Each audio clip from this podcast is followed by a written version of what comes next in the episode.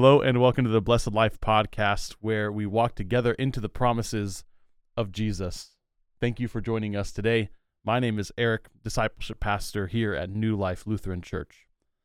Today, we are continuing our series on discipleship, specifically the habits of a disciple, the things that we do, the habits that we have that help shape us and form us into uh, the likeness of Jesus. Today, we are in part six. We spent the last six weeks talking about discipleship and uh, all the different things that we do with scripture, prayer, worship. And last week we talked about vocation and our purpose in life. And today we are talking about neighboring. Last week we talked about the two directions of life. We talked about the vertical direction, our life with God, and God commands and does all of that work. He brings us into his family, he gives us his Holy Spirit, he leads and guides us we shape that life by hearing his voice in scripture and in prayer and in worship. And then there is the horizontal direction of life, which is how we deal with others. Last week we talked about vocation, which is part of that horizontal life. Today we are talking about neighboring, about how to be a neighbor. And this is a little bit distinct from vocation because we're not dealing with all the areas that we have influence or leadership or those types of things, but we're actually dealing with how we deal with individuals, the individuals around us. So, being a neighbor and neighboring well is central to the life of Jesus. Again, our neighbors are in all those places that we talked about last week our family, our church, our work, and our neighborhood. And part of our work is loving them and caring for them well. That's what we talked about last week. This week, I want to specifically discuss uh, an aspect of neighboring that oftentimes gets ignored in the Christian life. Because whether we like it or not, Jesus had a preference for a particular kind of person. Jesus in the Gospels, it is clear, had a preference for people who were outcasts or in the margins of society.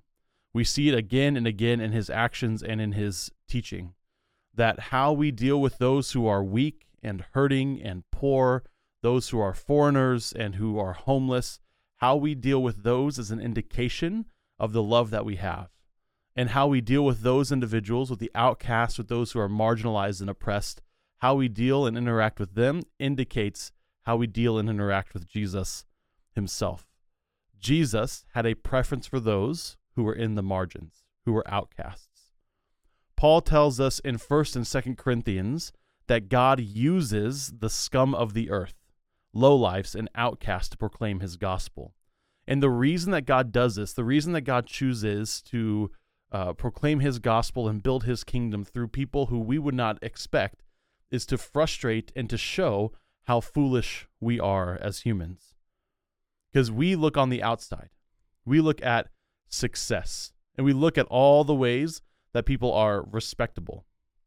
For us, if you have your finances all in order, if you have if you own your home and you own property and you're building your little empire, if you are accruing wealth and you can give lots of money if you can be really active and participate in all sorts of activities and clubs across the community, you are seen as respectable.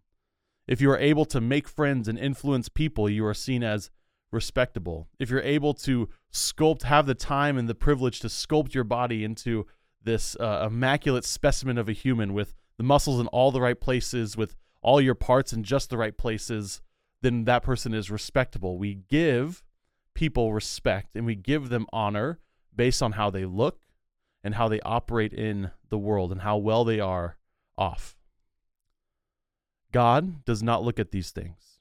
God does not look into the outward. He does not look at the outward, but instead God looks at the inside. And he actually says this right in First Samuel when uh, he calls David to be the king. David was this young boy who was a shepherd.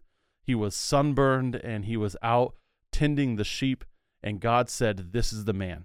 This is the man who I'm calling to lead the Israelites. David was not somebody when he was a child, when he was a kid, when he was called to be king. He was not somebody that was respectable in the way that we might think.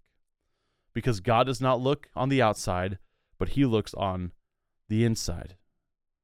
God will use those who he who seem to us to be the most troublesome, the most humble, the most useless to proclaim the gospel and to build his kingdom. So, neighboring well, being a neighbor, is engaging with people in the margins because that's God's favorite place to work. So, most of us in our lives, we spend our lives trying to avoid as much as we can the kinds of neighborhoods and families that are problematic in our community. We attend churches that are full of people who are respectable, who uh, kind of fit into the middle to upper middle class white framework that we have. And we engage with those people thinking that that's a safe place to be and that's where people are most Christian. But again, God will have none of this. It is in those people, places, and cultures that we do not see as respectable, that we do not see honor and glory. That's where He wants to work. He wants to work with the people who are not native to our land and he's going to use those people to build his kingdom. When we only engage with people that look like us or sound like us or who are respectable, what we're doing is creating country clubs, and we are not building his kingdom. We are creating country clubs where we can go and participate, pay our dues, and feel comfortable in the space, but we are not building his kingdom. We are not participating in the places and the people that God likes to use, that God likes to build his kingdom with. God's favorite place to work is with is with and in those who we would not deem as respectable, with those who we would not deem as honorable. That's where he likes to work. Some of the greatest stories and uh, some of the greatest movements of healthiness and wholeness do not occur in middle to upper middle class white culture, but they occur with those who are uh, who have been sexually abused, those who are addicted to drugs, those who are part of gang life and those kinds of things, that's where we find the greatest stories of healing and hope and transformation. And there's a couple of great places that we can see this happening. There is this work out of LA County in uh, California called Homeboy Ministries, uh, started by a Catholic priest. And what they do is that they have this huge organization that uh, they serve uh, gang members who want to get out of the gang life.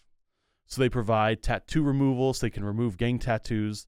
They provide opportunities to work in all these different um, uh, subsidiaries that they have.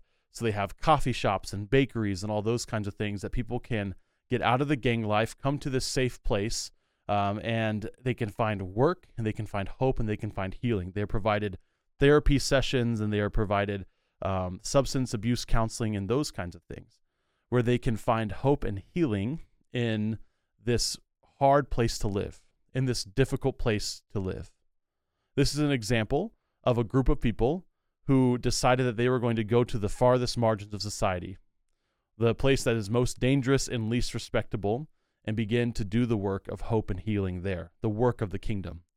And to hear some of these ex gang members talk about their lives as they come out of gangs and the hope that they have in Jesus Christ because of this group of Christians who serves and loves them. It's truly incredible, and it transforms us as well because we are all sinners. We are all low lowlifes. We are all scum of the earth. We just don't like to admit it.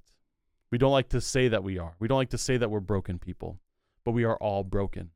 And in the margins, we find broken people who find healing, and that gives us healing as well.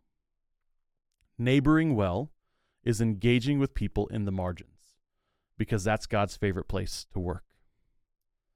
But neighboring well doesn't only include going to people in the margins, it also includes all the types of hospitality that we show everyone around us.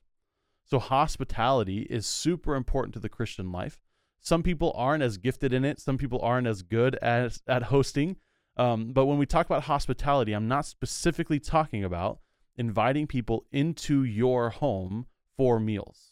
Certainly, that's part of hospitality, and it's a big part of hospitality, but that's not the only way that we can be hospitable. We can show hospitality to others by welcoming them into our lives through conversation and through friendship. So, really, a lot of friendship is hospitality, even if we're not inviting people into our homes, because we're inviting them into our lives. We're giving up our time, we're giving up our energy, and we're serving and helping other people. That's a form of hospitality welcoming all people, no matter if they look like us or sound like us or talk like us, whatever it is. We are inviting all people into our lives to participate in our lives, and we participate in their lives. That's an act of hospitality. And especially, this is really important for those who are very, very different or those that we would deem as a nuisance or as dangerous. Because it's easy for us to be hospitable to people who are who aren't going to intrude in our lives. Other people who are from this white middle class background who have this sense of, well, we don't want to impose too much on you, so we'll come over for dinner or we'll meet you at this coffee shop or we'll have dinner together and then we'll just exit quickly. The time commitment is very little. But if you've dealt with people who are lower income, if you've dealt with people who are outside of that culture, then you, the, the the white middle class culture, then you know that oftentimes they take up a lot more time because they don't have those same cultural values where they they're not thinking in the terms of well I don't want to impose and I want to give people these these people privacy. That's a very white American middle class culture. And so oftentimes when we reach out to those who are in the margins, when we are hospitable to those who are in the margins, when we welcome them into our lives, oftentimes it takes up a lot of our time. And it's hard to sacrifice our time for them. But necessary to hospitality is giving up our time, is using our time to love and to serve and to interact with others. A huge part of hospitality is sacrificing our time and our comfort and our schedules so that we can welcome people into our lives. So we can offer them a safe place to grow and to change and to be transformed. Now, an easy way to do this is to actually invite people into your home. And your home can be a tool for the kingdom. This doesn't mean that your home has to be perfect and immaculate every time. In fact, again, in our white middle class American culture, that's oftentimes what we think. We think that it requires our house to be perfectly clean and we have to make these great meals with uh, all this great china, these dishes, or whatever it is. But that's not the case. Hospitality is inviting people into your life as it is. So if things are a little messy, that's okay. If your house is a little bit messy, that's okay. If you don't have the greatest meal that you've ever prepared, that's okay because hospitality can happen in a messy house over Casey's Pizza. Hospitality can happen even in these places that don't seem perfect and again, don't seem respectable. But this is how God likes to work. He likes to invert the things that we think are important. He likes to invert the things that we think are respectable. So when we are willing to be vulnerable and to open up our homes, even if we don't think it's going to reflect well on us as people, that's how that's what God is going to use to build his kingdom. He's going to build his kingdom through the scum of the earth. He's going to build his kingdom through the lowlifes. He's going to build his kingdom through the outcasts. And if we get a little scummy, if we get a little lowlife, if we get a little outcast, that's okay because we know that that's what God likes. That's where God likes to work. We know that that's where God likes to engage and build his kingdom is right there in all of that messiness is right there in all those things that aren't clean and respectable. So, neighboring is taking our vocation, taking this horizontal life uh, that we experience in our family and church and work in neighborhood, and and specifically interacting with those who are in need and those who are in the margins, and welcoming them into our life. Being hospitable to those who are inhospitable, being hospitable to those that may uh, make the way that people think about us a little bit less. Hospitality, neighboring go hand in hand. And it all has to do with reaching out and caring for the margins, caring for the outcast, welcoming the outcast and the scum of the earth into your life. This is where God likes to work. Jesus did this, and if we walk in the way of Jesus, then he's going to walk us right into these places that aren't respectable. He's going to walk us right into these margins, right to the outcasts, right to the lowlifes, right to the scum of the earth. That's where Jesus will lead us when we are walking in his way. So my prayer for you is that you don't um, you don't neglect this, that you don't look away from this, that you don't misread these passages where that's something you think that that's something for Jesus. That's something for us. If we're part of the kingdom, if we're inhabiting Jesus, if we're inhabiting God's promises, then it'll lead us right to the margins of society. It'll lead us right to the outcasts. This is neighboring. This is a habit that we have as disciples. Thanks so much for listening today. We'll see you next week.